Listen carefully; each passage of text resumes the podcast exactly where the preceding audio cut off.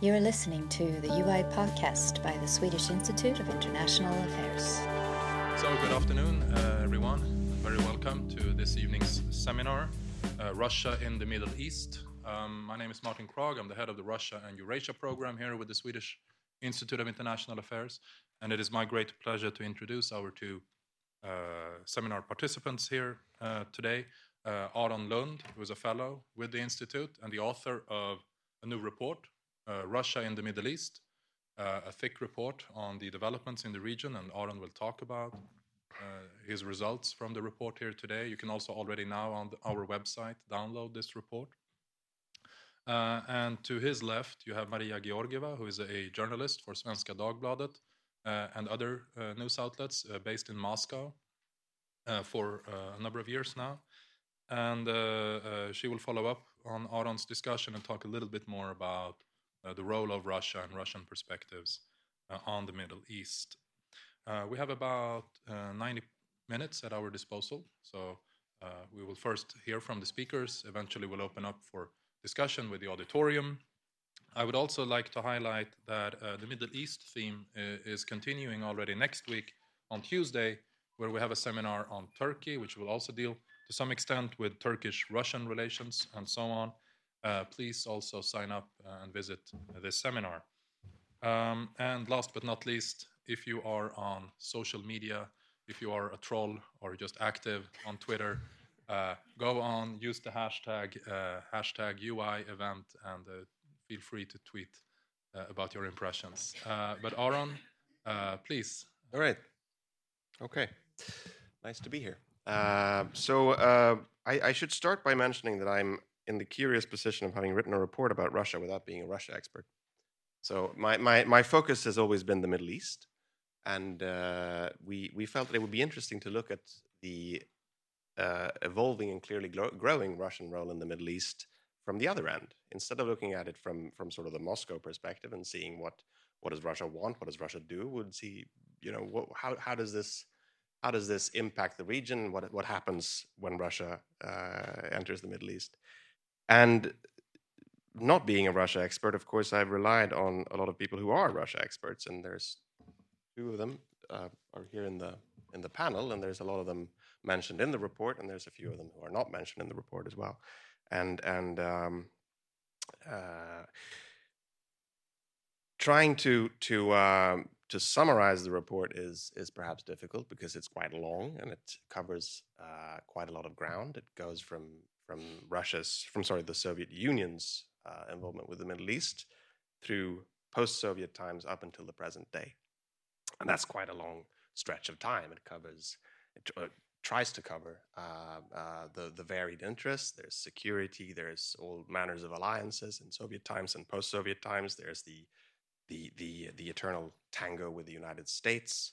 Um, there's uh, there's gas, there's oil, there's uh, counterterrorism, and, and many other many other issues.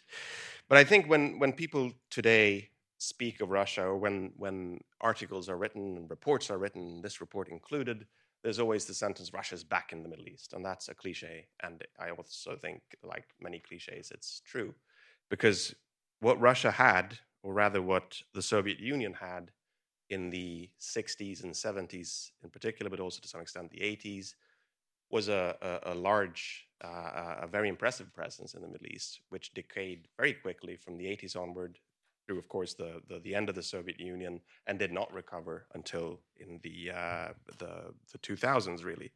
And the, uh, the very rapid uh, growth of Russian engagement with the region and Russian influence in the region that we've seen recently comes really as a result of, or at least in conjunction with the Arab Spring of 2011, the wave of revolutions that rolled on from, from Tunis to Egypt to Syria and Libya and so forth in 2011, and then, of course, culminating in the Russian intervention in Syria in 2015. The way uh, the Middle East looks from a Russian perspective, uh, to the best of my understanding, is that the there's always been uh, a strong focus on on uh, sort of the northern tier of the Middle East. There's Turkey, there's Iran, there's Afghanistan. nations that bordered the Soviet Union in, in, in days past, and and uh, although uh, the end of the Soviet Union has made Afghanistan slightly more distant. Um, that said, Soviet influence never really reached uh, at least Turkey and Iran. Both of those nations were uh, partly as a result of, of, of overconfident and overly aggressive Soviet pressure in the 1940s after the Second World War, firmly locked into the Western camp during the Cold War. Uh, to compensate for that, and also as a result of Russia's, oh, sorry, the, the Soviet Union's growing influence generally in, in those days through the ter- Third World, uh, Khrushchev and and and uh, his successors tried to invest more heavily in in the Arab world, the Middle Eastern nations to the south of, of this this northern tier.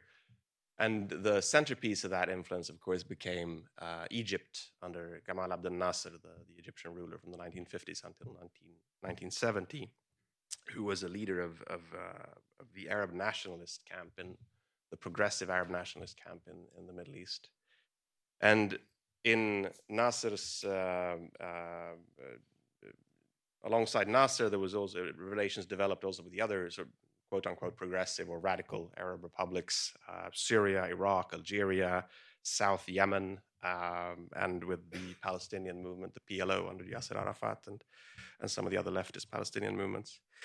This influence was not sustained in the long run. Uh, it shrank uh, uh from the from the 1970s onward, particularly with Egypt's defection from the pro-Soviet camp to the Western camp through the Camp David Agreement and the peace, peace deal with Israel, but also because other uh, Soviet clients or allies started to discover that the Soviet Union could not deliver on the promises that it had made to these nations. It ha- didn't have the economic power underpinning uh, the very ambitious political and military posture it had adopted in the Middle East.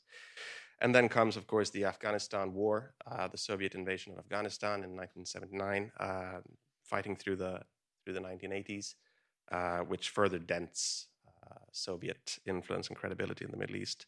And then, of course, the Soviet Union ends uh, in, in 1991.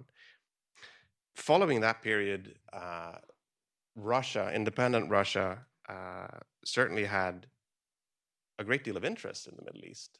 Uh, in some ways, even more interest in the Middle East than the Soviet Union. the Chechenian Wars uh, in the 1990s and, and even after that, uh, created a great deal of concern over uh, about Islamist radicalism, um, fundamentalism, and Salafi preachers in Saudi Arabia and other places that suddenly, unlike in Soviet times, were able to reach into into the Caucasus, into the into Central Asia and other regions of concern to Russia, or even within Russia uh, creating a, a, a, great deal of, of uh, concern over uh, radicalism within these communities. That was a, a great uh, uh, a Russian interest. Oil considered, continued to be an interest. Attempts to create trade relations with nations that were rich but firmly locked to the to the U.S. side was an obsession through the 1990s. But mostly Russia has struggled to maintain whatever interest it had. It struggled to, to collect debts from Soviet days when arms had been given out for free or on, on credit without much success. And the Russian role doesn't really start to, to, to grow in the Middle East again until in the 2000s, uh, driven both by uh, uh, an increasing Russian diplomatic, military, economic muscle, as largely as a result of oil price increases, which in turn are a result of the Iraq war to some extent. So there's a, a Middle Eastern connection there as well, but also because of Russia's growing um, confrontation or, or uh, more assertive foreign policy or, or, more confrontative and and in the end uh, uh, uh today there's a, a, bit of a cold war again with with with the West and this too uh, affects the Russian attitude to the region. Uh, so the without going too deep into that, I think the the tipping point uh, certainly is the 2011 Arab Spring. Uh, when this begins, as it begins in 2010, actually in in Tunisia in December 2010, uh, culminates in the spring, of course, in, of, of 2011. When this begins, uh, the Russian government, then under President Medvedev, Putin as prime minister, is already very skeptical of, of US policies in the region, which are identified with, well, first of all, growing influence and anti Russian attitudes and so forth, fear of so called color revolutions and other, other uh, more or less rational fears, uh, but also uh, a, a, great concern for the stability of the region and the way that chaos, as seen after the Iraq War, could impact Russian security, spill over into Chechnya, rekindle conflict across the Caucasus and in Central Asia. Uh, the, the start of the, the Arab Spring in 2011, 2010, 2011 is met with a great deal of uh, skepticism uh, from the Russian side. Whereas European politicians and American politicians generally embrace the uprisings in the Middle East and see some sort of a repeat of the 1989 democratic revolutions in Eastern Europe, that's not the way it looks from Moscow, partly perhaps because the 1989 revolutions are not viewed the same way. But the, uh, the attitude from the get go, even in relation to the uprisings in Tunisia and Egypt, two firmly Western allied or US allied, uh, French allied regimes, uh, even there, there's a great deal of skepticism and concern that this will feed chaos, this will lead to Islamists coming to power, to other things that will be detrimental to Russian security, or Russian influence. When the wave of uprisings hits Libya right after that, Russia takes a curious position, doesn't veto the, uh, the UN Security Resolution, Resolution 1973 in March 2011, which is proposed by, by Western governments and with the backing of the Arab League uh, to use all necessary means, I think the quote was, uh, to protect civilians in Libya. And this turns out to be a fig leaf for, for uh, an intervention that actually aims to achieve regime change in Libya. The Western governments, including Sweden, goes in and topples Gaddafi. Russia approves, or well, it doesn't vote in favor for the resolution, but it approves it. It, it. it, doesn't veto it. And, and then immediately there's conflict within the Russian government. It appears Putin criticizes Medvedev. Why didn't you veto this? and there's a great deal of, of, of discontent uh, in Moscow over how the war develops. What exactly happened, what uh, the, the Kremlin thought that the, res- the, resolution would lead to, or what it had been promised in return, that hasn't to this day been become clear. But over the course of the Libyan war, which goes from March to October 2011, when Gaddafi is finally killed and Tripoli has fallen, uh, Russia goes from being skeptic and, and sort of uh, skeptical and, and, uh, and concerned to being outright hostile to, to Western behavior in the region. And in parallel with that, we have the uprising in Syria, which begins in March 2011. And like Libya, Syria, of course, is an old Soviet ally, a much closer ally to the Soviet Union than ever for Libya. Uh, and in Syria, the, Soviet, the uh, Russia uh, takes a, a, a firmly, strongly pro Assad from the start of the uprising in March 2011. Vetoes a first resolution that would have, a fairly mild security resolution that would have criticized Assad's conduct uh, in October 2011. Vetoes another more, more, uh, more uh, uh stronger resolution in February 2012. And by that time has drifted into a, a highly polarized uh, diplomatic environment around Syria with Iran and Russia pitted against the United States, France, United Kingdom, Saudi Arabia, Turkey, Qatar, uh, a number of other nations, including many nations that Russia had spent a great deal courting in order to um, for for for trade or for energy cooperation or arms sales or other reasons. Uh, but Putin at this point seems prepared to abandon all of that and go all in on Assad's side. And that in, in the early days of the war, that confounded uh, uh, many many Western leaders who couldn't understand what were the Russians doing. Why are they doing this? Assad is clearly about to fall. Why are they investing in this this doomed regime? But it appears that the Russian analysis of the situation was far more accurate than the Western analysis. They could correctly perceive that Assad's regime was well, broken and dysfunctional in a great number of ways, but it wasn't about to fall if given adequate support. And they were strongly hostile to the idea of another, as it looked from Moscow, US backed regime change in the Middle East in the footsteps of Iraq, of, of, of Libya, and so forth.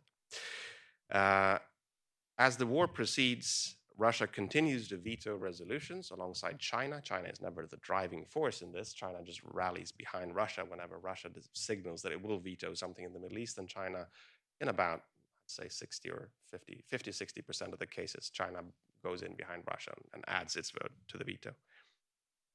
Uh, it continues to sell arms to Syria, but generally tries to prop up Assad on the cheap without providing great deals of money or great deals of, of weaponry, uh, letting Iran do a lot of the, the, the heavy lifting in Syria until 2013, when there is the chemical weapons crisis in Syria, uh, Assad is accused of having used chemical weapons. Uh, Sarin, the, the, UN and OPCW uh, investigation later concludes that sarin was used in, against rebel uh, held areas in Syria. And Russia then concludes a deal with the United States, uh, later sanctioned by the, uh, the, the UN Security Council in unanimous resolution to disarm the Syrian chemical weapons program, dismantle the Syrian weapon, chemical weapons program, and to sort of piggybacking on that, they are going to start new negotiations, peace talks. Uh, but even though the deal is initially successful, chemical weapons continue to be used and are later uh, pinned decisively on Assad's government by these UN and OPCW investigations. Russia denies everything, of course, vetoes any attempt to sanction or hold Assad accountable, and there is a continued conflict over the, the peace talks, which do not end up the way either side would have liked. There's still a, a great gap dividing the two sides. And, and generally, the, the conflict just feeds the, the climate of tension and, and, uh, and, um, and anger between the United States and, and Russia. In 2015, of course, uh, a year after the, or more than a year after uh, Russian Western relations have have taken another and much more serious blow from the events in Ukraine, where Russia forcibly annexes Crimea. Uh, the uh, the Russian government, again in cooperation with Iran, launches a military intervention in Syria in September 2015. The Russian aerial intervention turns things around. It signals Russia's complete commitment at this point to Assad and to the pro Assad axis in in Syria, of Iran, uh, Iraq, Hezbollah, some other nations. And it is, generally speaking, quite effective, uh, cost effective even. Uh, the, the, uh, the intervention doesn't seem to have cost a lot of money. It took a fairly small military force to tip the scales. Uh, and uh, what is now? 2019, four years later, three years later, it's clear that Assad has, in some sense, gained a strategic victory in Syria. The war isn't over. The there's still a lot of, of conflict to be had, but Assad isn't going anywhere, and to a large extent, that is Russia's doing. Uh, Russia wasn't the the uh, was wouldn't have been able to do it alone, but it wouldn't have happened without Russia. And the way um, this plays out in the region uh, is that it greatly strengthens Russia's standing among many of the Arab nations and many of the nations in the region, uh, Arab and non-Arab nations initially the fear was among some Russian policymakers and analysts, as well as the, the conclusion of many Western analysts and journalists and others. They said that if Russia goes all in on the on Assad side, on the side of Iran and Hezbollah, it will identify itself with the Shia um, nations in the Middle East. It will alienate Saudi Arabia, Turkey, Egypt, other nations that are Sunni and, and, and, and uh, fear Iran and so forth. That didn't happen at all. Uh, the opposite happened. Saudi Arabia, Qatar, United Arab Emirates, all of these nations that are seen as the leaders of the Sunni quote unquote camp in, in Arab politics have in fact lined up uh, to, to intensify relations with Russia, not because they agree with Russia on everything. To the contrary, they disagree with Russia on a great deal of things. But they see Russia now as a, uh, an assertive and, and influential player that is willing to go in and go in hard to protect its interests, and as something you ha- someone you have to have a conversation with, lest they end up on the other side of whatever dispute you're in. So, across the region, we've seen inc- increased engagement with Russia. We've seen increased Russian arms sales. We've seen, uh, especially, of course, the nations that are in internal crisis uh, for, for, for other reasons, uh, have quickly gone to Moscow. We saw now that when the uh, the demonstrations erupted in Algeria. Uh, it didn't take long for the Algerian deputy foreign minister, just appointed by the president, to fly off to Moscow and try to, to extract some promises of support. And Russia gave some sort of tepid endorsement of, of, of uh, the process there. Uh, similarly, in Sudan, when there's also a crisis right now, there's suddenly talk of granting Russia access to naval bases on the Red Sea and so forth, trying to to uh, to position uh, these these regimes try to position themselves as strategic allies to Russia and hoping for the same kind of of no holds barred support as as Assad received. In the end, I I, uh, I think the years after the Syrian uh, intervention, as I said, there's much still to come in Syria and in the rest of the region, but the net uh, result of that intervention and of Russia's foreign policy since 2011 has been quite effective. Quite effective. Uh, Russia's influence has grown. Uh, Russia has become a player to an extent that it certainly wasn't before, and certainly was not in the 1990s when Russia was much weaker. And it stands to gain economically and strategically from this in a different, in a, in a number of different ways, to a fairly limited cost. The cost, I think, uh, might come in other areas. Uh, the Syrian war, in particular, but also Russia's uh, other aspects of Russia's behavior in the region, has not, as I think uh, the Kremlin hoped in 2011, 2015 especially, been uh, transformative uh, in in relation to relations with to to, to ties to the West. There was an idea that if we go in, in in Syria and we sort things out, we help crush the Islamic State, we do all this, we prop up Assad, we make ourselves an inevitable uh, uh, pillar of the order in, in Syria and in the region then the United States, which, you know, they're a little angry over Ukraine, but they will come to the table. They will come and talk to us. They will have to, you know, they, they cannot isolate us when we have all this power. That didn't happen. Uh, instead, the United States is basically just withdrawing from Syria. They're still mucking around in northeastern Syria with the Islamic State and Kurdish forces there, but there's no longer any concerted attempt to, to overthrow Assad. Russia has been left the victor of the war, but there's very little to to uh, there, there's very little payoff in Syria itself. And I think the, the the the broader question is that even if the the policies since 2011 and with Syria in particular have been beneficial to Russia's influence and strategic presence in the Middle East, how will they years from now be seen uh, to have affected Russia's broader strategic position and broader influence in in the world? If if if the Syrian war has given Russia influence in the Middle East, but at the cost of increased conflict with the United States and with Western Europe and with certain other governments, was that worth it? And I don't think we know the answer to that. And we'll see if one can compensate for the other or how this will, will play out. I'll, I'll stop there, I think. Well, thank you, Aron, uh, uh, with a round of applause. Um, this. Um, a very interesting and thick uh, analysis of uh, and the real tour de force of, of the developments over over many decades. Um, Maria, would you like to to just add on to to the to the debate? And I think there are many threads where you can start. Definitely. discussing this. Yes. Thank you, Martin. Thank you, Aron. So I, I wanted to pick up on the thread about the essence of Russian strategy because there's this great quote that I want to take a moment and just mention by the late Russian Prime Minister Yevgeny Primakov. He said, Play a weak hand well. And I like to think back on this quote every time I, in my work as a correspondent, try to question. So, what is Russia after? What does Russia want? Because this essence, play a weak hand well, it just reminds everyone that the strategy or lack of strategy, it it's it involves something about exposing its Russia's opponents' vulnerabilities, and that is very important to keep in mind when we're thinking about um, who is Russia cooperating with, what are the Russian interests today, and uh, I'm mentioning it because uh, we have this polarized uh, domestic debate in Russia, um, and also in its foreign policies that the West is losing ground and it's actually strengthening Russia's hand. So by playing a, a weak hand well, it enables Putin to be more effective in his divide and conquer strategy in the Middle East. And uh, I wanted to just start by mentioning that. And uh, what's happened is that also what Aron was mentioning, I'm not going to talk so much about that, but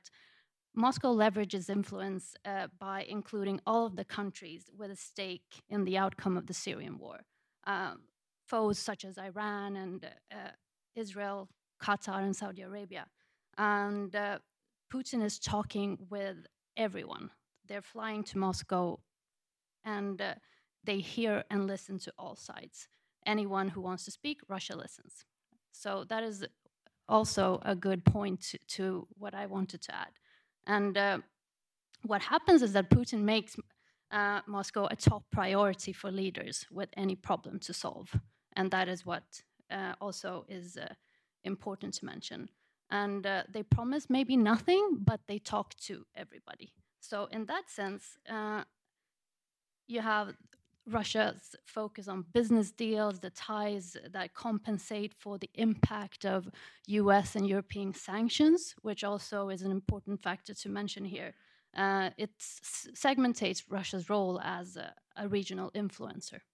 And uh, these companies, about what, what Russia actually is doing, is that they're signing billions of dollars worth of deals, especially in the oil and gas uh, ventures.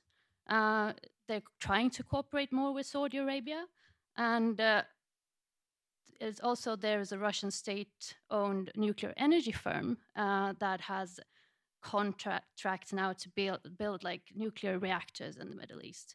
So Moscow is has a long-term strategy and a long-term goal here. But what I also want to bring back focus to is that maybe there are strategic goals, but also there's a, a very weak economy in Russia, always affecting uh, what Moscow can do or cannot do, uh, in the sense of that it's uh, it's not sustainable in the long run to have long-term relationships with Russia. And basically, these people that Russia talk is talking to knows this, but it's still something that you cannot really think that just because we're talking that we're striking these deals, everything is going to follow through.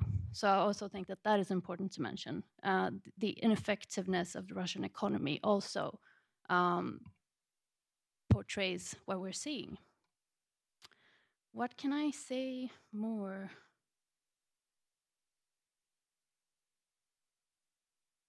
In that sense, Russia, of course, has been is guided by its interest of grabbing influence, uh, striking deals with local government leaders. But it also means that Russia can be used by these regional powers for their own purposes. And uh, in that sense, also, Moscow cannot compete in the terms of other region, like the US ability to trade or to invest, like both China, US, or India, are much bigger partners than Russia actually is. So we need to be a bit careful when we're talking about what they can actually accomplish in the in the long run. That is my main point. Um, thank you, uh, thank you both uh, for your reflections, your input. Um, we will open up for uh, questions and answers in a while. I, I, just wanted to push a little bit on uh, an issue both of you raised. Um, Aron, you mentioned that um, Russia has been very active in its diplomacy in the Middle East throughout the region, and um, they have relatively functional relationships with countries very diverse Saudi Arabia, Syria, Iran, Israel, Turkey. Implicitly in Syria, they are not only cooperating with Iran, but also Hezbollah, which is doing a lot of the fighting um, on the side of Bashar al Assad. Um, so they are able to have a functioning diplomacy with all with this sort of motley crew of different countries. But but with the West, it seems uh, it, it, the relationships are completely strained uh, in many respects. Um, it seems it should be easier to deal with the with the soft uh, Germans than than with the Saudi Arabians or the Turks. Uh, but um, how come? What, what, why do you think this has been the case? I mean, could you see it from your analysis of Russia in the Middle East, what they're doing there, which is different from what they might be doing in their relationships with the with the West? Well, I can guess. um, I think uh, uh, part of the answer is what Maria said that Russia is talking to everyone. That's not just a slogan; it is a slogan, and it's a broadly advertised slogan, widely advertised slogan, and they they make a point out of it since Primakov days, actually, mm-hmm. in, in, in, the 1990s. and Putin as well. Um, and that means that everyone knows that they can talk to Russia.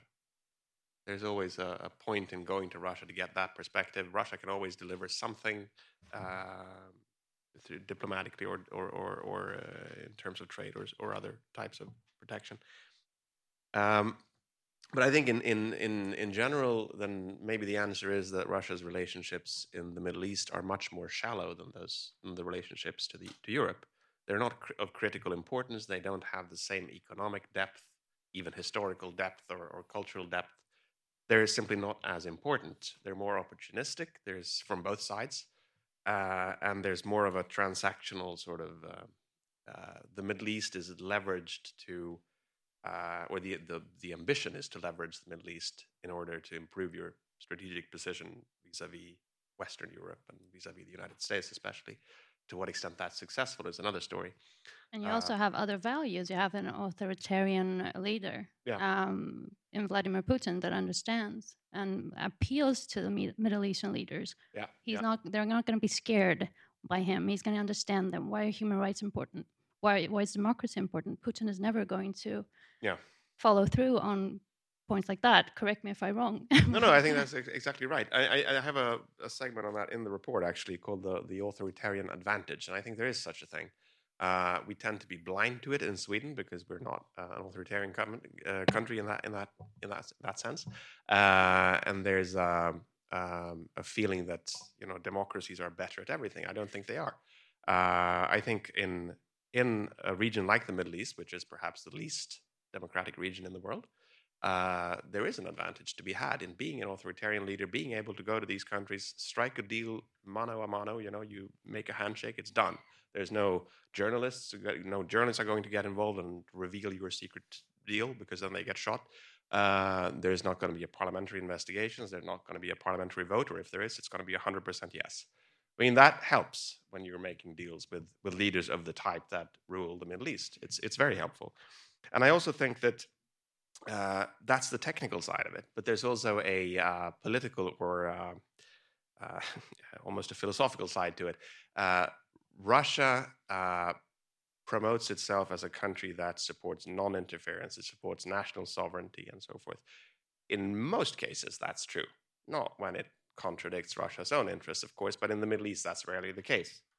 And uh, for you know, in in that you know, national sovereignty and the right for a leader to do pretty much whatever he chooses to do is is uh, a concept that's very popular among the leaders themselves. Uh, there's a great deal of demand in the Middle East for an ally that says you can rule your country whatever way you like. Here's our proposals for trade. Here's our proposals diplomatically, militarily, economically, and so forth. Pick and choose. What do you like? We can we can deal over this. But we're not going to get involved and ask that you release prisoners. We're not going to get involved and ask that you have regular elections. We don't care if if you're a, a dictator or not. If you're a Democrat, fine, great for you.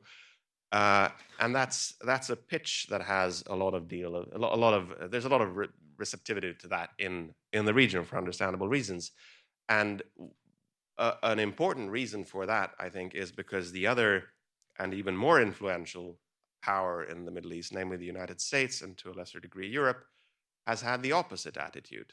Uh, for years, especially since the end of the Cold War, but to a limited extent even before that, they've been badgering these leaders and said, you must release these trade union leaders, you must release these female activists in Saudi Arabia, you must have elections, and uh, you know arms deals will be scuttled because suddenly some some journalist discovers that it was a bribe, and it's very annoying.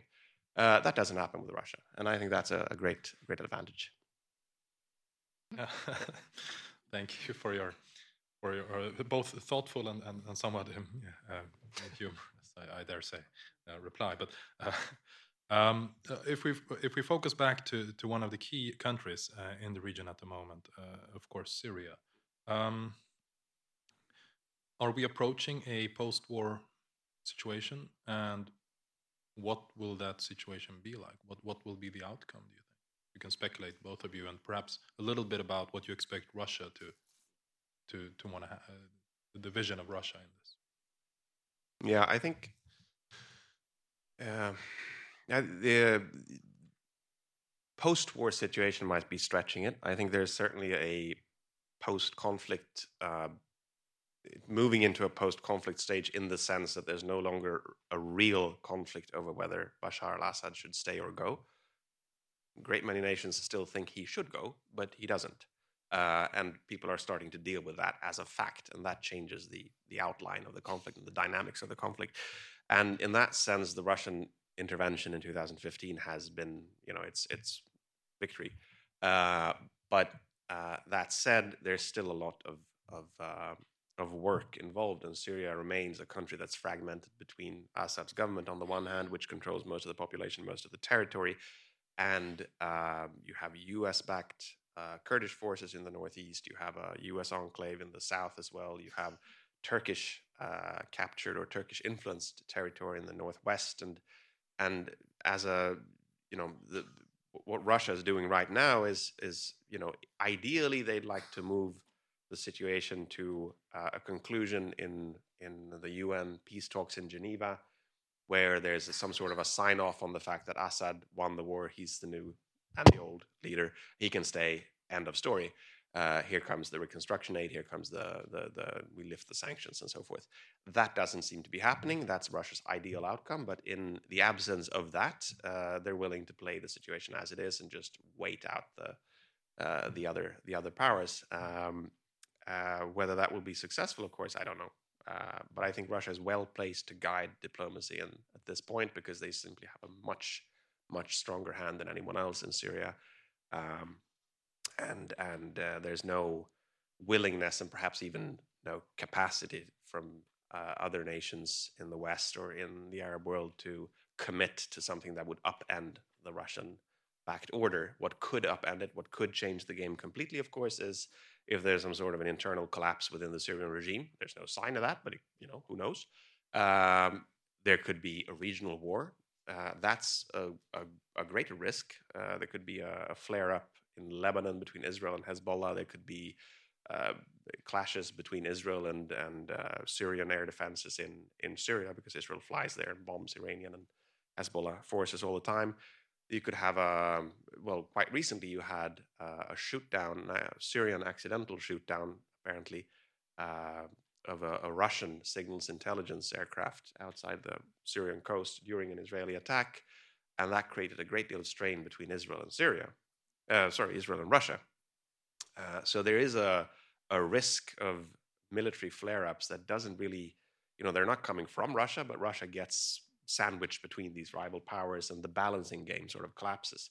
And I think that is on Russia's mind probably, and they'd like to do whatever they can to decrease conflict in Syria, uh, even if that means that Assad doesn't get all this territory back. Uh, Putin has shown, I think, uh, conclusively that he's quite comfortable with frozen conflicts elsewhere in the world.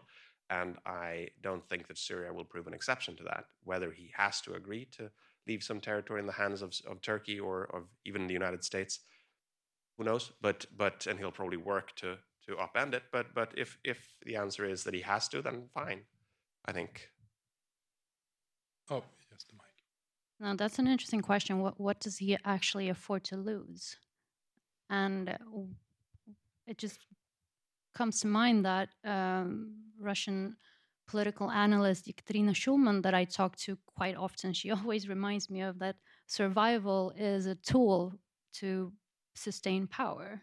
What the only thing that Putin actually is really, really good at when it comes to to policy making uh, or using his security services or military is to survive. So he's using Assad still as a tool for Russian survival in the region uh, to sustain the interests of Russia. Um, and that what, what Russian media is spinning right now is uh, that, uh, well, without Russia eliminating the terrorists, speaking of ISIS, the entire entire Syria would have been controlled by by terrorists. So it's still like in the narrative is that of course they they won the war, but they're also reminding everybody of the importance of countering terrorism, and that is is still the idea that is being produced. So it's really important to remember that survival now is about striking even more deals and being able to to expand in the region So Syria is not forgotten. They're still like talking a lot about the humanitarian advances that Russia also are doing. Like instead of just bombing Aleppo, they're now giving uh, like big uh, aid packages and wanting to rebuild what they destroyed. So. Mm-hmm.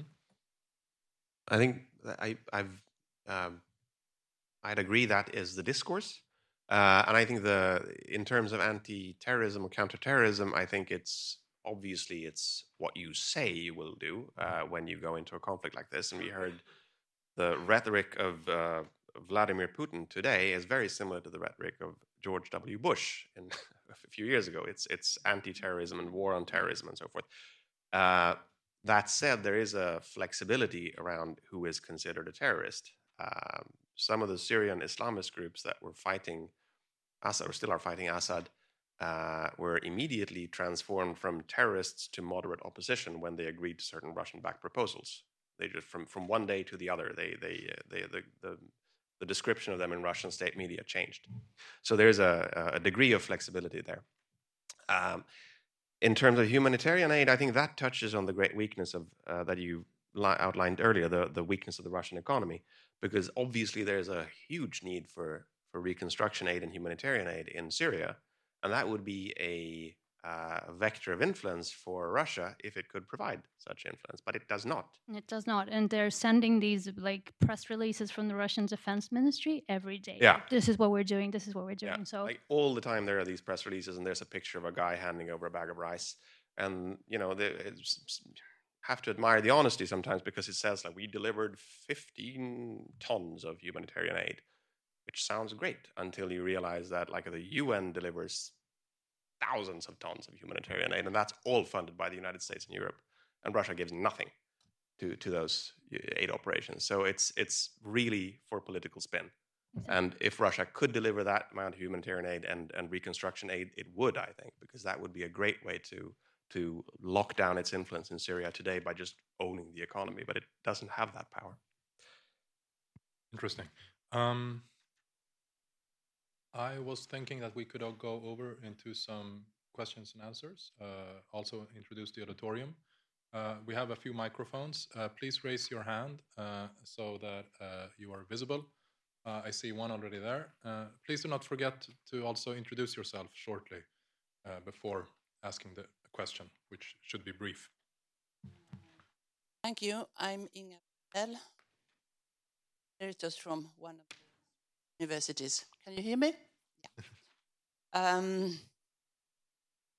I think that already in 2012, we knew that um, Bashar al Assad would have lost that war hadn't it been for Russian support already at that time, or at least refusal to join the rest of the world who were very skeptical of of, of, of his reign in Syria.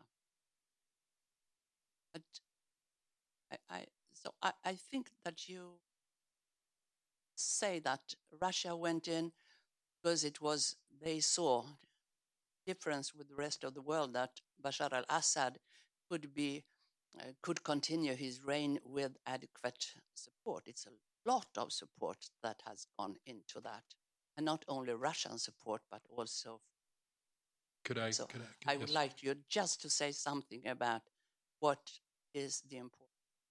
And second question, Chechnya, the four thousand supposed terrorists of uh, Russian uh, nationality. Where does that come in? Don't have to begin with Chechnya to understand why now Russia is so much supporting very good questions. Uh, you can both uh, answer them as you, in any order you wish. I'll take the first one, and I pass Chechnya to you. Is okay? Yeah. Uh, so yes, I, I, there has certainly been a great deal of support for Assad's government from Russia uh, and from Iran. Iran, uh, I don't know about the quantities or the value in dollars or however you want to count it, uh, or in rubles for that matter. Um, the but Iran is, of course, is a smaller country with a an even more strained economic situation than Russia, which says something. Uh, and I think Iran has probably stretched itself even further than than Russia to do this, and has also played a similar game in Iraq and other places. So, but I think there was a. I mean, it's no uh, under it's an it's it's it's it's even an understatement, I think, to say that Western policy, U.S. policy, EU policy in Syria has misfired. It didn't work out the way they intended.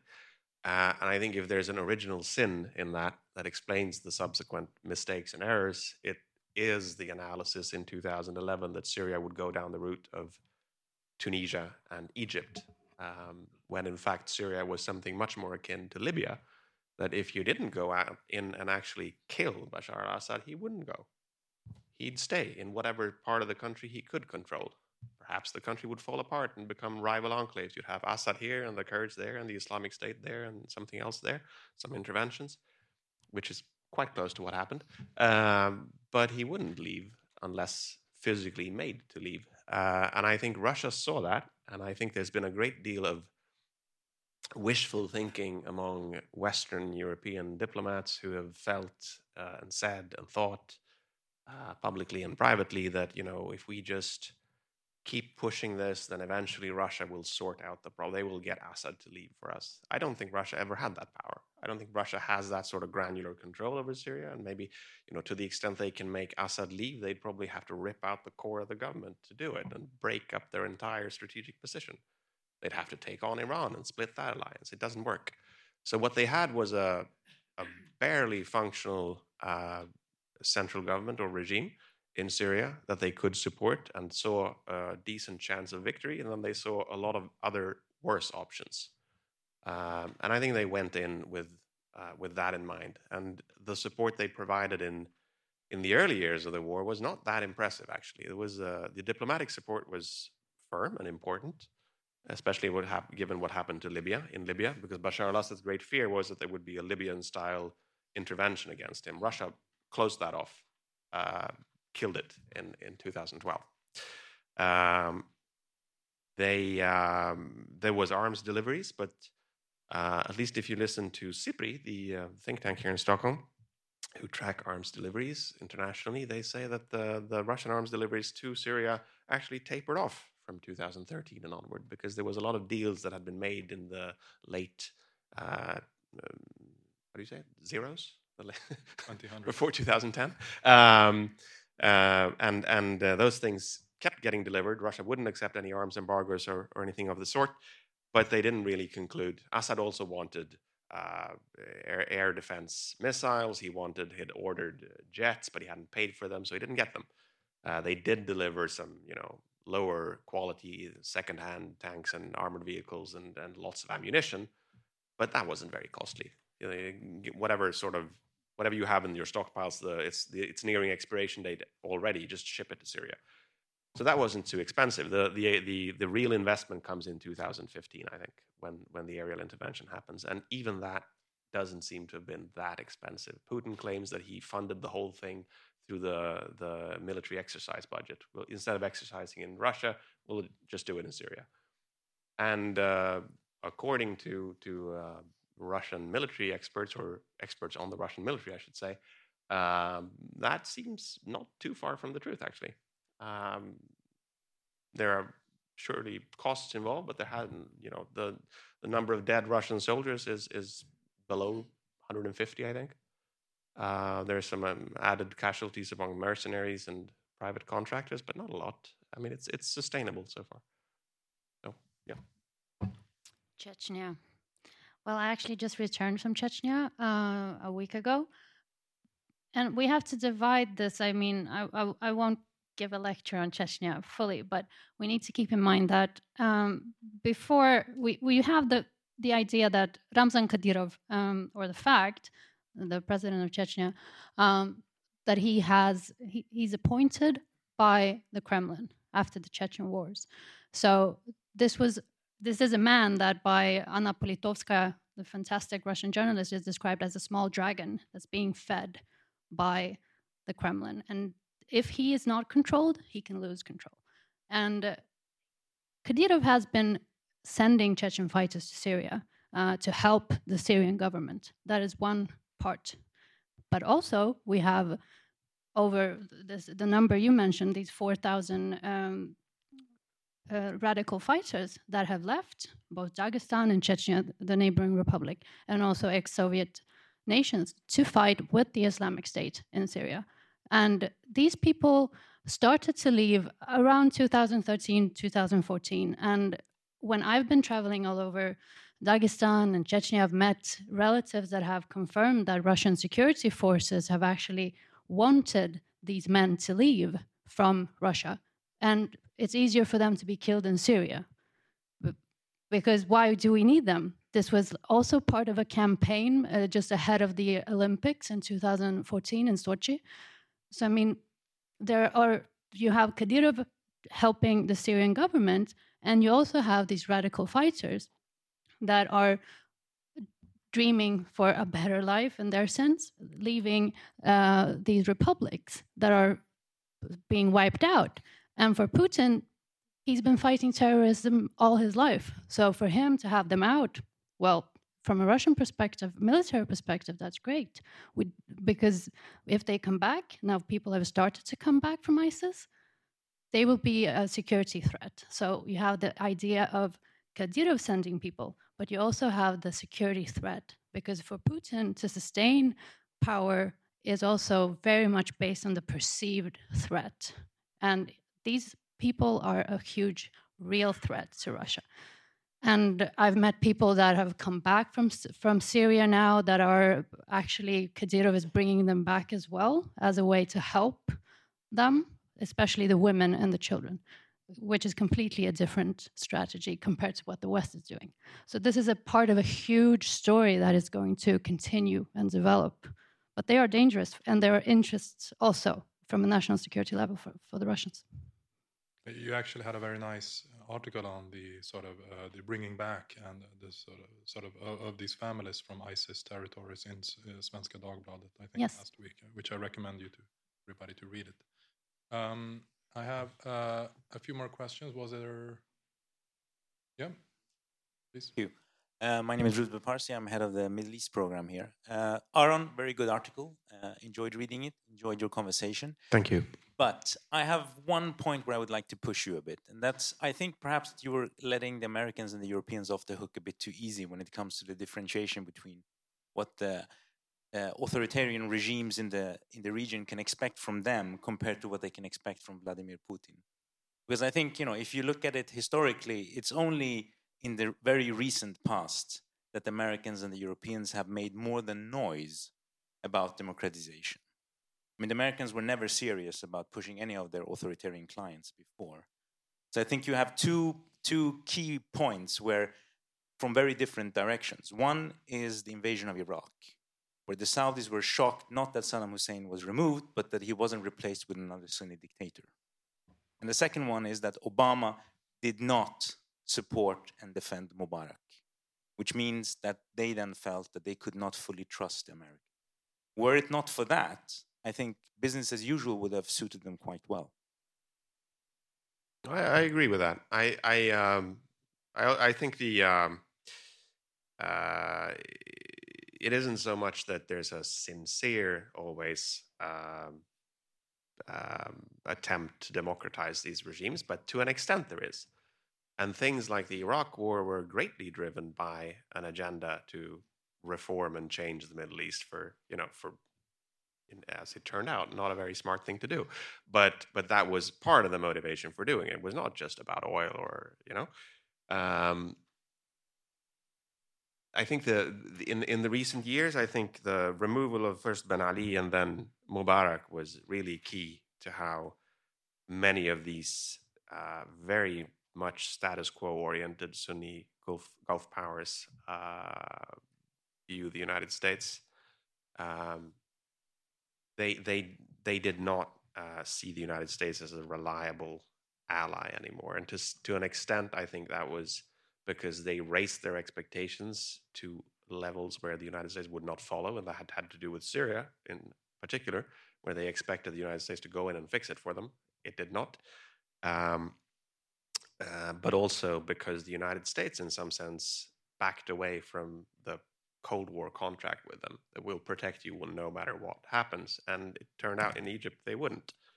And now you have rulers in the Gulf who are concerned about their security. You have rulers in Egypt, especially, who uh, feel that the United States betrayed them and let the Muslim Brotherhood take power and, and is somehow allied with uh, Islamists and so forth. So I, I, I, think that's really the the key thing uh, regarding democracy and so forth in in um, in Western policy. It is an element.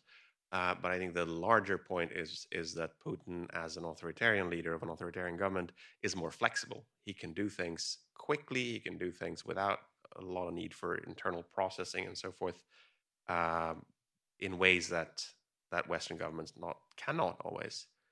I think a, a, a, reminder of that is the the Swedish attempts to write a law to to, to ban uh, membership of the Islamic State or travel to the to the to the to to the region, which is only now starting to to move. That's a, a, an illustration of how slow uh, Western democracies can be when it comes to legislation that matters to these countries. Uh, that you don't have really in Russia. When something needs to happen, it happens. Very good. Um, Ingmar? Then I have a few more hands. Yes, I, I've noted. Um, both of you speakers uh, said that Putin speaks to everyone, everyone in the Arab world. Um, but is that true for Libya, um, which is involved in a civil war? I doubt uh, Russia speaks to the government there, and I've heard they uh, they are having um, they do support a general in eastern Libya. Uh, how serious is that? Well, uh, well, I have a there's a small segment on that in the board as well. Um, oh, right. Just so. Sure. Uh, I, yes, they do support uh, General Khalifa Haftar in the east of Libya, uh, partly, I think, as an outgrowth of their attempts to court uh, the Egyptians and the United Arab Emirates who support him. He's their anti-Islamist guy. He just wants power, but but you know he's fighting an Islamist uh, Islamisti government in Tripoli. So, so um, he's by default on that position. Um, they support him, but they also have relations to the government in Tripoli. They're trying to cast as wide a net as possible. Um, Deputy Prime Minister, sorry, Deputy Foreign Minister Mikhail Bogdanov, who is the Middle East guy at the Russian Foreign Ministry, uh, he said recently that he even sees a role for Saif al-Islam al-Gaddafi, the son of Muammar Gaddafi, who's been in prison for a while, but now is is, is somewhere else. Um, and uh, so, I mean, I, I, think the Libya is a is a is a conflict where Russia has invested to a degree, but hasn't really picked a, a, a strategic direction yet. They're just seeing that this is not it's not ripe for resolution, but it's perhaps uh, uh, an easy. There's there's uh, political property to be had, so to speak. Uh, so for the future, they're investing now. Okay, Maria, you had you had. Well, I can add that um, Russia wants more influence in Africa. So uh, Libya could be a stepping stone. What is known now is that Russian mercenaries have arrived in Libya. I've seen figures about, you know, the private military companies. That's also something that Aron writes about in his report, which is very, very interesting and current. Russia is working with private military companies because they don't do not want to risk Russian servicemen's lives. Probably you know this already. In Libya, there are allegedly 300 uh, mercenaries that have arrived recently to help secure important ports. So this is like for from a security perspective, it's interesting to monitor what the next step is going to be uh, for Libya. Very good. Um, I have now one question here also. Thank you, uh, Agneta Boman. According to uh, Monde, for example, uh, uh, it's a question regarding the importance of the military, for the uh, Russian military of the Syrian experience, since, uh, according to and, and forces, thousands of soldiers and almost all the officers uh, and of course with the new a lot of weapons have been able to train in Syria uh, with the valuable experience that they maybe could use elsewhere. How important was this experience from, for the military?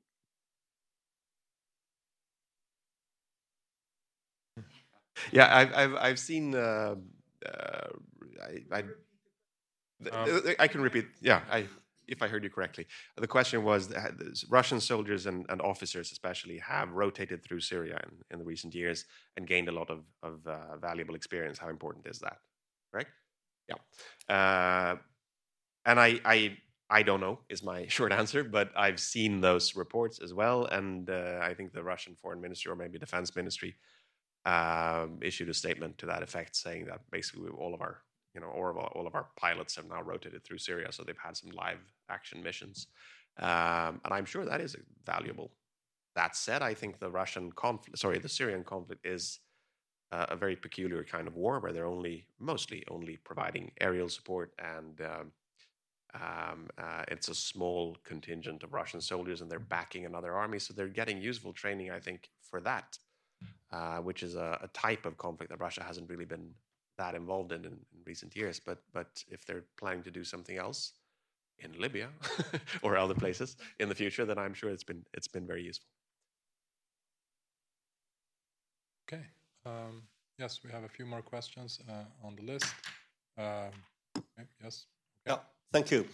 Uh, my name is Per Granstedt. I have been active on a parliamentary level in Swedish foreign policy for quite some time the past. Uh, and now I'm writing about these matters. Um, uh, my, my first question was uh, what is the real interest of Russia uh, to be involved or to be in control in the Middle East. I mean, for the Western powers, it's one very important driving factor is, of course, the need to control the oil supply. But uh, that's not a factor for Russia. Or is it mainly a matter of showing that they are a world power still? Uh, that's one question I've been asking myself for quite some time. Uh, then another thing, when you uh, mentioned um, possible conflicts that might flare up, uh, I didn't hear you mention a conflict between Saudi Arabia and Iran. And uh, of course, many things that this is uh, a rather important conflict lying behind the surface. Um, was it intentional or didn't you just think of it at that time? I, uh, for both of you, yes. Or, I'll, any, I'll, any, any, way you, you, wish to reply. I'll start. Okay. uh, last part, part first. Uh, I, I don't know if I mentioned the Saudi Iranian conflict. Uh, if I didn't, then probably I should have. Uh, it's a very important uh, part of the security architecture, if you can talk about a security architecture in the Middle East today. Um, and it's certainly something that's on Russia's mind because they want good relations with Iran. They also want good relations with Saudi Arabia. Uh, Saudis and Iranians hate each other. So how do they negotiate that? Uh, it's it's a problem. Uh, it's part of this balancing game that Russia engages in, and uh, so far it's been it's been going well. Uh, their relations with Iran have deepened through the Syrian war, where they fight side by side and collaborate uh, a great deal. Uh, and the Saudi government as well has has approached Russia partly to prevent Russia from drifting too far to Iran. So there's a, a regional balancing game going on as well. Um, in terms of actual interests, well, it's the whole the whole shebang. I think they they uh, you know Russia, as any other government, has a, a great deal of different interests, uh, ranging from security to to cultural values and other soft uh, items. Uh, oil and gas is absolutely on Russia's mind a lot. Uh, not because Russia needs to import the oil and gas like some Western countries does do, uh, but because they are very dependent on oil uh, prices being high. Um, so in the past two years, for example, Russia has collaborated closely with Saudi Arabia at the expense of Iran, by the way, uh, to uh, to raise oil prices and and uh, almost sidelining OPEC uh, a little bit. Uh, and they've driven up oil prices now after a slump to around sixty something dollars per per barrel, which is comfortable enough for Russia, and uh, they hope, I guess, to to keep them there. But apart from that, I mean, there's uh, gas pipelines are important, a big thing, because Russia has both political and economic stakes in gas markets in Europe and elsewhere. Um, uh, counterterrorism, already mentioned.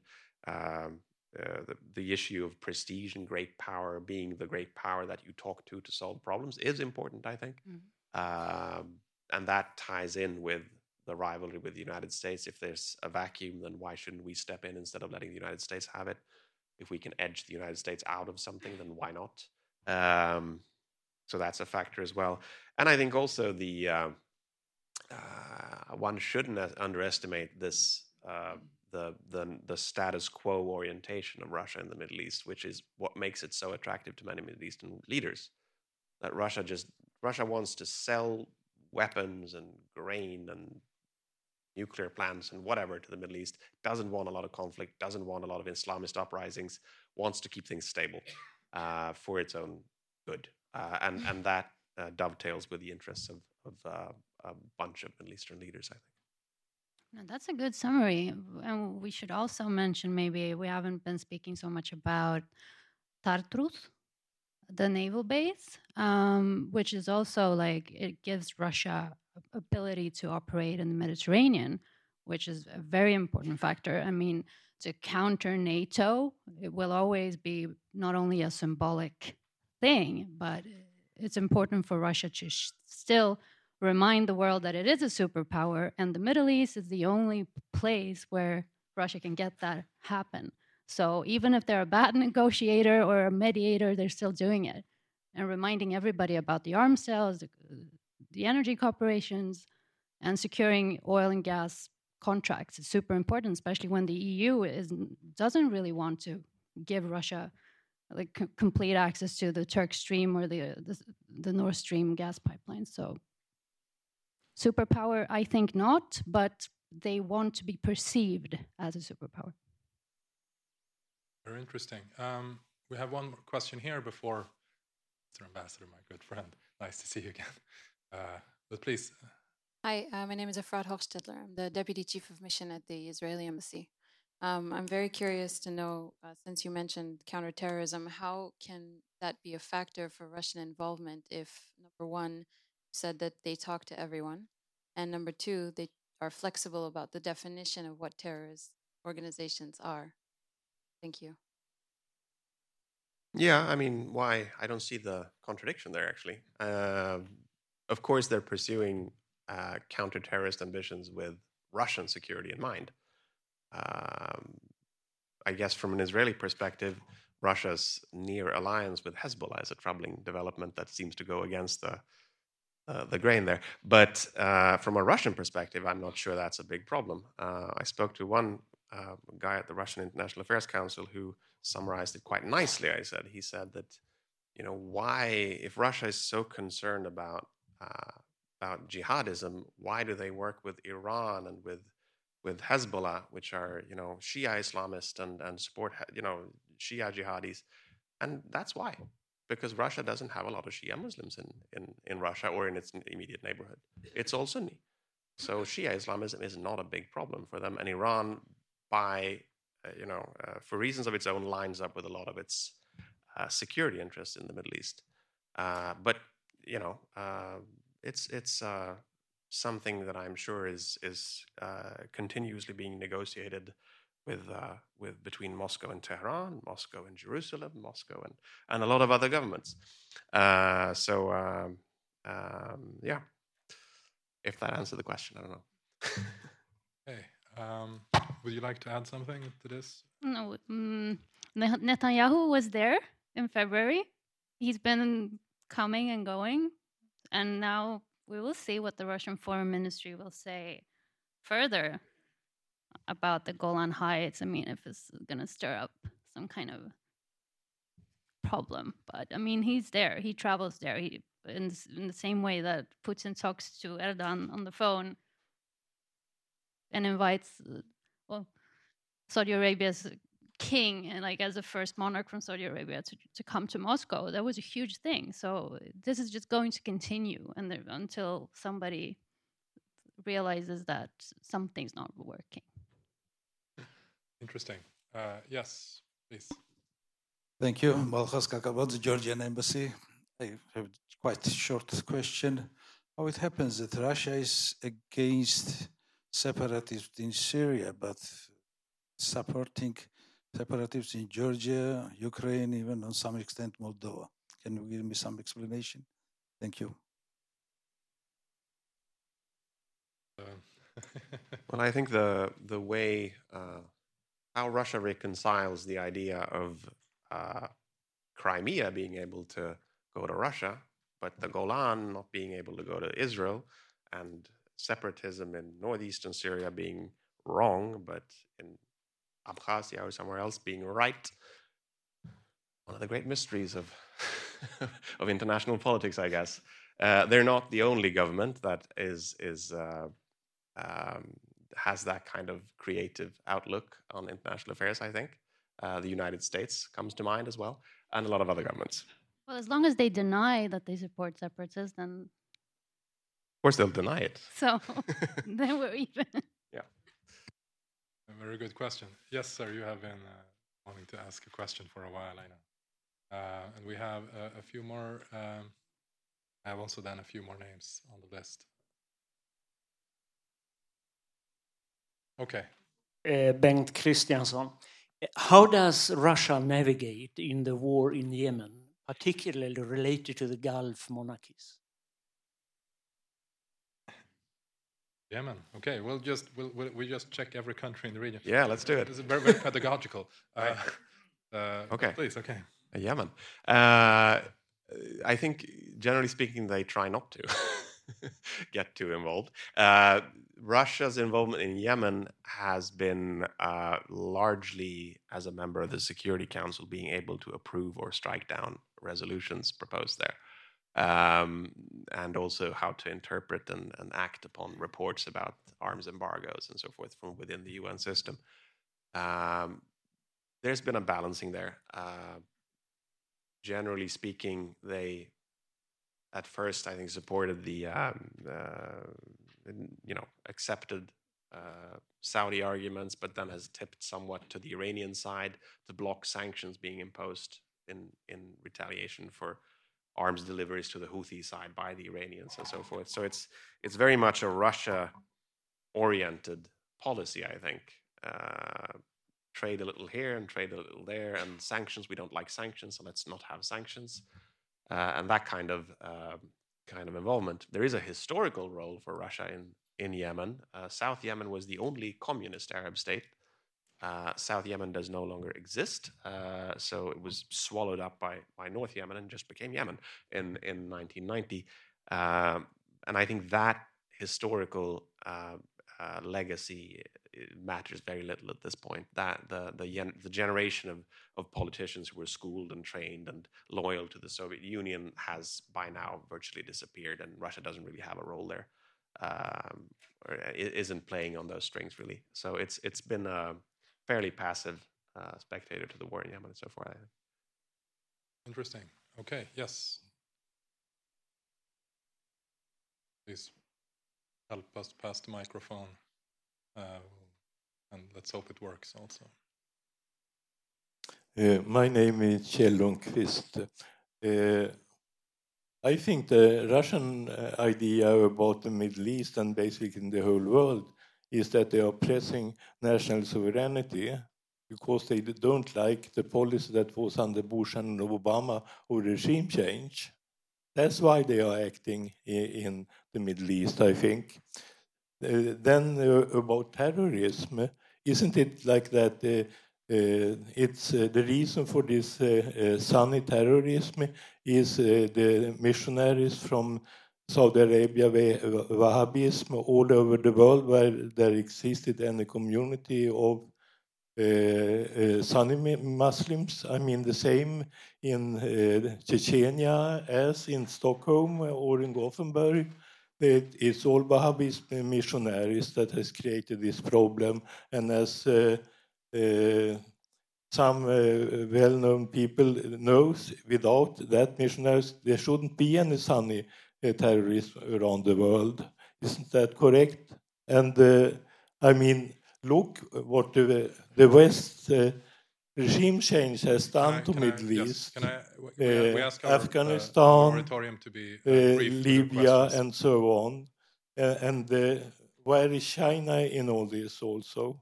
Okay. I think China want to build up the Middle East. Don't you think so? Okay, thank you. Very good. So there was there was a lot of food of, of thought, uh, food for thought in in, the, in those questions, but uh, we'll try to answer them Right, as yeah. best of our capacity. Uh, I think it's absolutely correct that Russia pushes the uh, national sovereignty argument very hard in, in virtually all of its um, uh, international uh, interactions, uh, not necessarily with Ukraine, but with some other countries. Um, that is a, I mean, it, it's it's fundamental, I think, to the Russian outlook and to long-term Russian interests because there's a fear that if interventions start happening in other countries, eventually the dominoes will go all the way to the Kremlin. Uh, and um, you know, um, I think I think that's a an important and genuine driver of Russian uh, policy, but also, of course, an argument that is used uh, insincerely in some cases.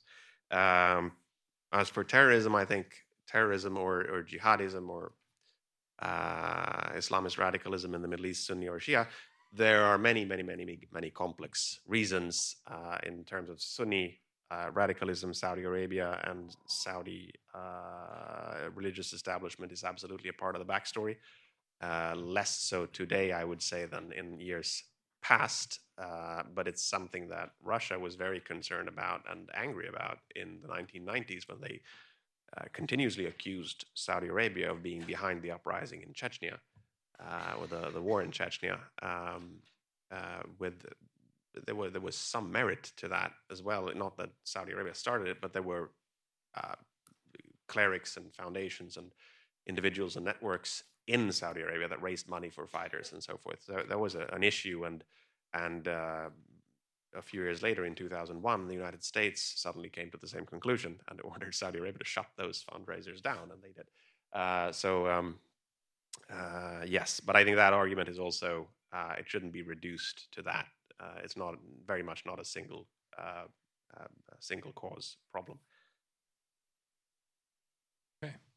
Uh, we have uh, I have one more uh, person on my list. Uh, uh, Christer Edwards. I know your name already, so I'll just introduce you. Please. Thank you very much. My name is Chris Edwards. Um, during the early years, I think many of us, many of us were uh, impatient and finally disappointed with the lack of intervention from the uh, American side uh, against the repetitive bombings. Would it be fair to say that had President Obama um, decided to bomb out a relevant number of airstrips, or uh, ended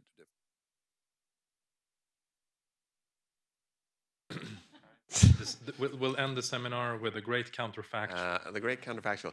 Uh, I think if, if, I mean, yes, if things had happened differently, then the results would be different, of course. Uh, how would they be different? That's perhaps a harder question to answer. I think the, um, uh, it's possible that Syrian government behavior could have been curtailed in different ways uh, if there had been certain clear military consequences to that. Possible. Uh, but I don't think it's uh, it was ever certain. And I think what Obama, you know, if summarizing this in so many words, I think what Obama saw in 2012 13 was that there was no good outcome uh, to this conflict, and uh, he didn't have an alternative to Assad except going in and investing a lot of American attention uh, into the conflict. And I've spoken to a bunch of Obama administration officials, former Obama administration officials, about this. And the thing that always comes back is that they recognize that Syria was a very different kind of conflict from Iraq, but the consequence, the result could be the same that Syria could be the same sort of attention, resource, energy drain that Iraq became for the United States. It could be a war that they invested in, could not get out of, and would be stuck in for the next 10 years. Or in Iraq, what are we on, 15? Uh, so um, I think that was a real fear, and they wanted to. The Obama came into office wanting to pivot away from the Middle East and start spending time on, well, Russia and but China and East Asia and so forth. And and and that didn't really pan out as intended.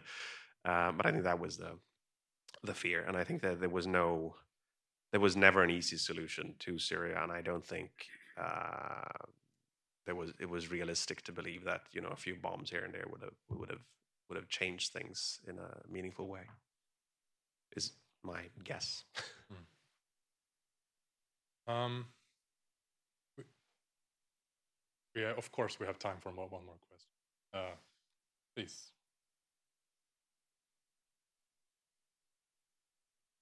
Thank you. My name is Hans Corell. I'm the former Under Secretary General for Legal Affairs and the Legal Counsel of the United Nations. Underlying all this that we are discussing here is actually the question of the rule of law, Casta Prava.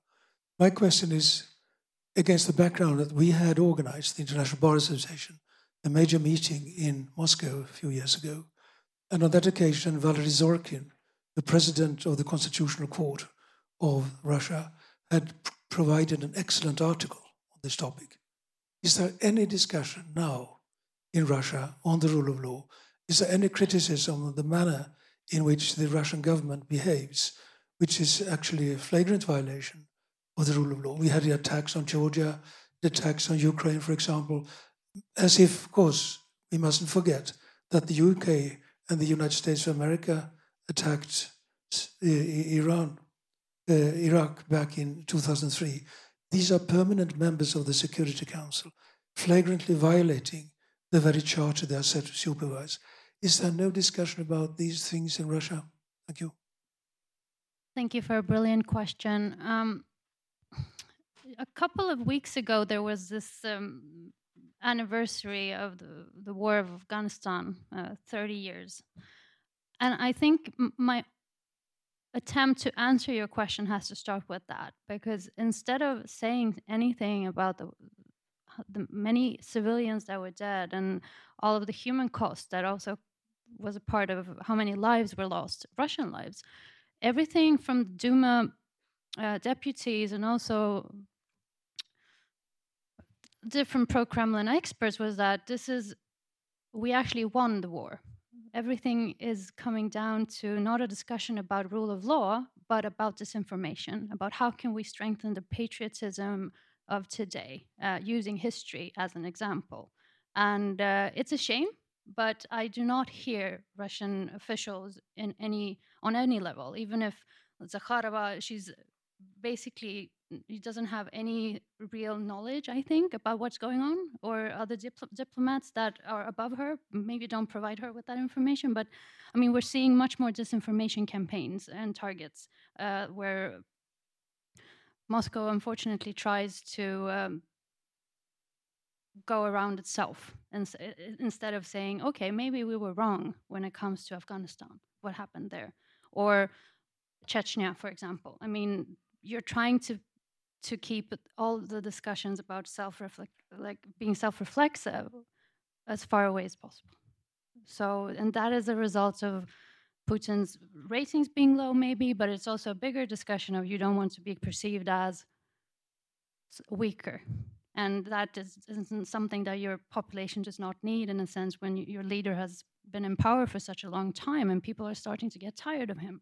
So you have a discussion about rule of law when it comes to talking with families that have lost um, members of their family, or even with these military companies in Russia. I've spoken to several relatives that are like, "Can you please bring back my son? Why are we paying for the Syrian war with cost of our own lives, even if the numbers are not high officially?" There is a big sorrow about this, what the policy is actually happening, but nobody will go and say that publicly, unfortunately. Um, so again, we thank our two panelists with a round of applause, and uh, most likely um, we will.